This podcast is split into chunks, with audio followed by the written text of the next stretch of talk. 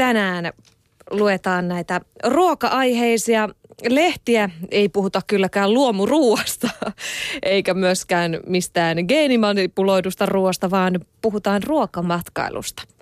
Minne me lähdetään aluksi? Lähdetään Vietnamiin ensimmäisenä. Mondo-lehti vie meidät sinne. Vietnamin keittiön ovat muokanneet maantiede ja historia. Suuressa maassa on monenlaista ruokaperinnettä. Etelä-Kiinasta tulivat vahvat mausteet ja syömäpuikot. Vietnamin jokisuistoissa viljeltiin riisiä jo muinoin.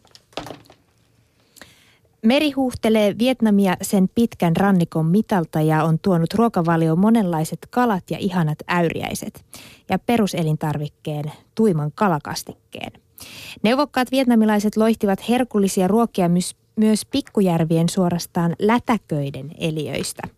Otetaan mitä on ja yhdistellään annoksiin lihaa ja mereneläviä.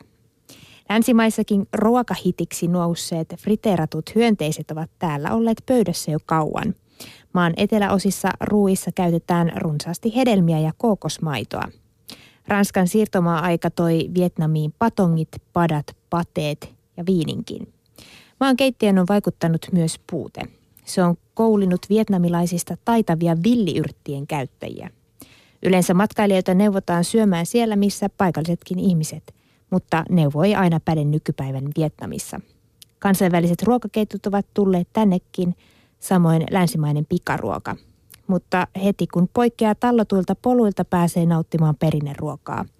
Katujen ja tienvarsien ruokakojut tarjoavat elämyksiä – Soppakeittiöt höyryävät aamuisin ja ihmiset kyykkivät pienillä jakkaroilla ryystämässä kulhoistaan.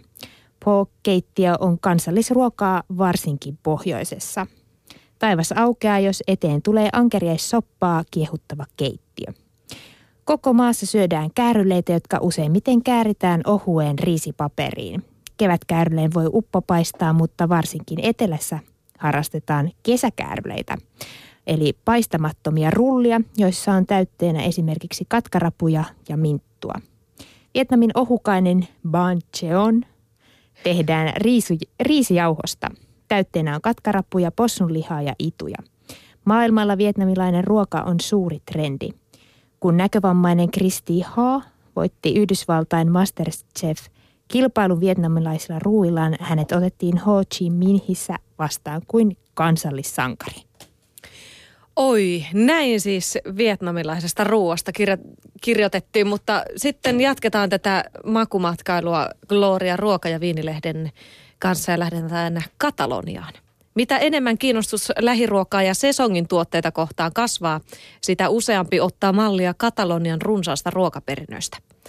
Täällä nautitaan vihannekset silloin, kun niiden sesonki on parhaimmillaan. Alueen erikoisuuksia ovat pienet artisokat, härkäpavut ja mangoldit sekä munakoisot, kesäkurpitsat ja makeat tomaatit.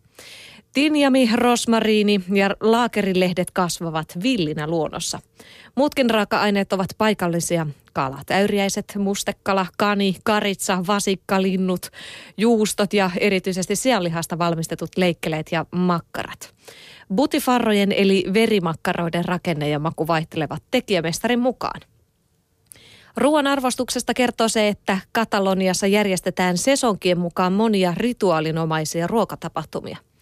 Jo varhaistalvella kokoonnutaan kalkotaada juhliin, joista, joissa tarjotaan hiilostettuja kalkoteja, eli purjomaisia sipuleita, jotka kastetaan paahdetuista mante- paahdetuista manteleista, tomaatista ja tulisista paprikoista tehtyyn romesko tai saltsisada kastikkeeseen.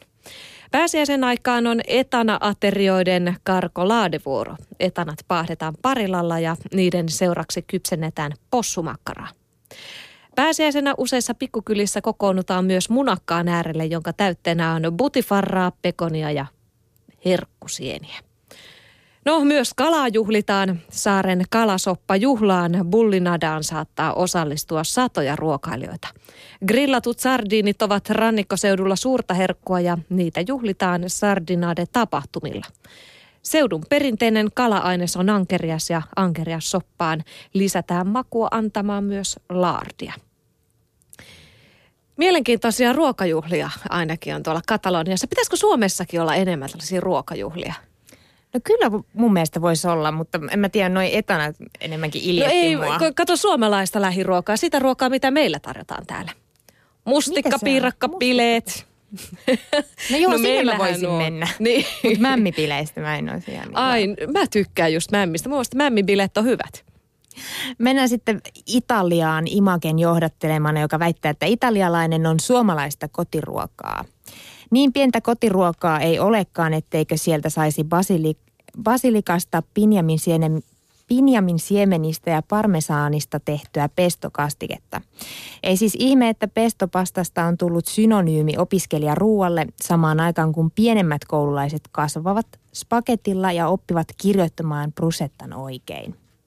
Halpa hinta ei yksin kelpaa selitykseksi italialaisen ruoan suosiolle. Pikemminkin italialainen ruoka on jotain, mitä ruotsiksi kuvataan sanalla lagom. Se on muhevaa, ettei juntin ronskia. Se on gnoccheineen, balsamikoineen ja vähän jännää, mutta ei missään nimessä pröystäilyä. Toki italialaista ruokaa voi syödä Suomessa myös elegantisti. Kiilottaa kengät ja tilata kampasimpukka risottoa ja rikotta juustokakkua, mutta enemmistö ei niin tee.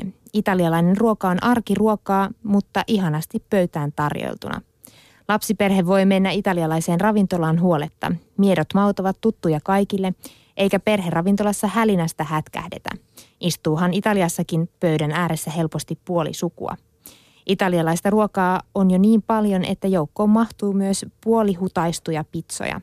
Suosion itsessään ei pitäisi kuitenkaan olla nyrpistelyn aihe.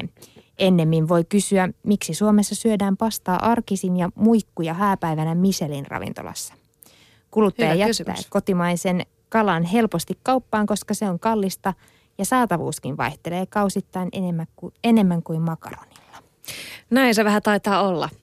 Tota, mikä on Suvi sun lempiruoka? Mistä, millaista ruokaa sä syöt?